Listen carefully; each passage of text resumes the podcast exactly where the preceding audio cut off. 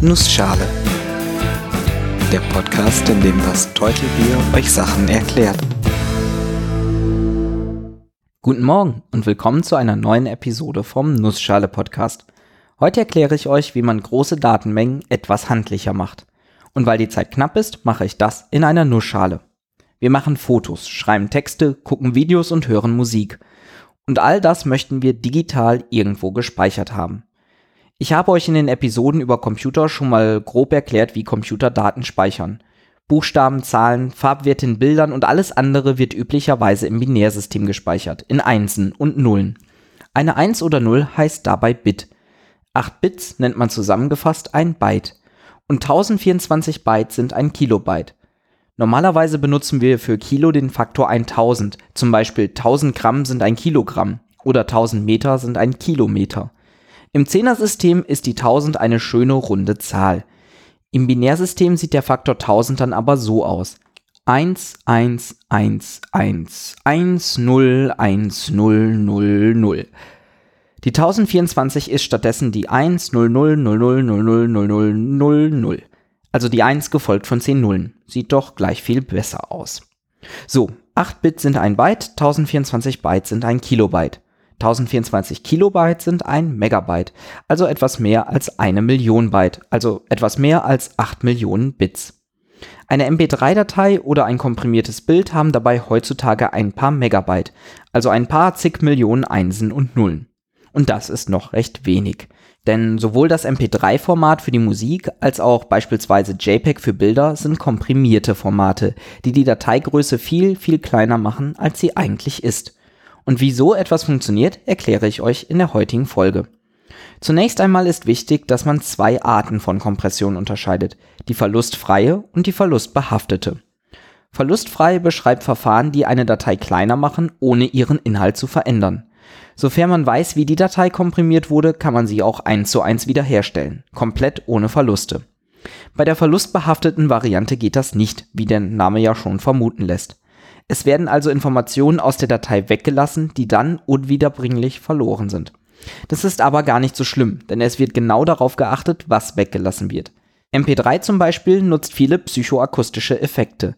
Da wir Menschen nur ein bestimmtes Spektrum hören können, können alle Frequenzen, die zu hoch oder zu niedrig für unser Gehör sind, einfach weggelassen werden, ohne dass wir einen Unterschied bemerken würden. Diese und viele weitere Eigenschaften unseres Ohres nutzt MP3, um zu bestimmen, welche Teile eines Liedes man einfach weglassen kann. Dadurch ist die Datei dann zwar nicht mehr vollständig, aber als Mensch wird man kaum einen Unterschied bemerken. Dafür ist dann aber die Dateigröße wesentlich geringer. Und ohne solche Verfahren wären MP3-Player oder das Laden von Musik über das Internet gar nicht erst möglich gewesen. Nach diesem kurzen Ausflug in verlustbehaftete Komprimierung komme ich aber nun wieder zur verlustfreien Variante zurück, die ich in dieser Episode als Hauptthema heranziehen möchte. Und zwar am Beispiel Text.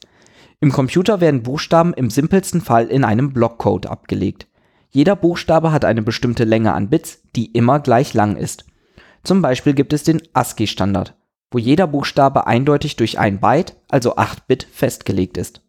Man kann dann in einer ASCII-Tabelle nachgucken, welcher Buchstabe welchem Binärcode entspricht und umgekehrt. Das große A ist 01000001 und 01111010 ist das kleine z. Immer 8 Einsen und Nullen. Nehmen wir uns als Beispieltext mal das Wort Mississippi.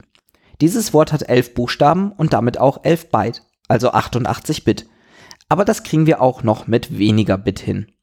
Wenn man sich das Wort anguckt, so fällt einem auf, dass sowohl das S als auch das I viermal vorkommen und das P zweimal. Und das große M kommt einmal vor. Jetzt wäre es doch klug, wenn wir nicht immer 8 Bit für einen Buchstaben nutzen, sondern für die Buchstaben, die häufiger vorkommen, weniger Bit als für seltene Buchstaben. Eine Codierung, die so etwas macht, ist beispielsweise die Huffman-Codierung. Beim Huffman-Code wird ein sogenannter Binärbaum aufgestellt, der die Buchstaben gemäß ihrer Häufigkeit verarbeitet. Ich kann euch nur empfehlen, euch einmal das Coverbild zu dieser Episode bzw. das Bild in den Sendungsnotizen oder auf der Homepage anzuschauen. Dort sieht man das Ergebnis und kann es sich dann sicherlich leichter vorstellen.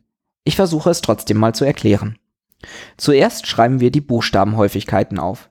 I und S haben 4, P2, M1. Jetzt nimmt man die beiden seltensten Buchstaben, also P und M, und fasst sie zusammen. Zusammen haben P und M die Häufigkeit 3. Wir nennen das Ganze zusammengefasste jetzt einfach mal PM. Jetzt fassen wir S und PM zusammen. Eine Zusammenfassung wird dabei als Verzweigung im Baum dargestellt. Man kann sich das wie einen Stammbaum vorstellen. P und M sind die beiden Kinder von PM. Und PM und S sind die Kinder von SPM. Und das und das I sind die Kinder vom Startpunkt. Wichtig ist, dass es immer nur zwei Kinder gibt. Denn im nächsten Schritt werden die Codes anhand dieses Baumes erstellt und da wir nur Nullen und Einsen haben, gehen auch maximal zwei Kinder. Eins für die 0, eins für die 1. Fangen wir mal unten an. P wird zu 0 und M zu 1. In der Ebene darüber haben wir S, das den Code 0 bekommt, und PM, was dann eine 1 wird. Und in der Ebene darüber haben wir links das I, das eine 0 wird, und rechts das SPM, was zur 1 wird. Um für einen Buchstaben den Code zu erhalten, geht man nun von oben nach unten durch. Das i wird einfach zu 0. Um zum s zu kommen, gehen wir über SPM, also 1, zu s. Das ist dann eine 0.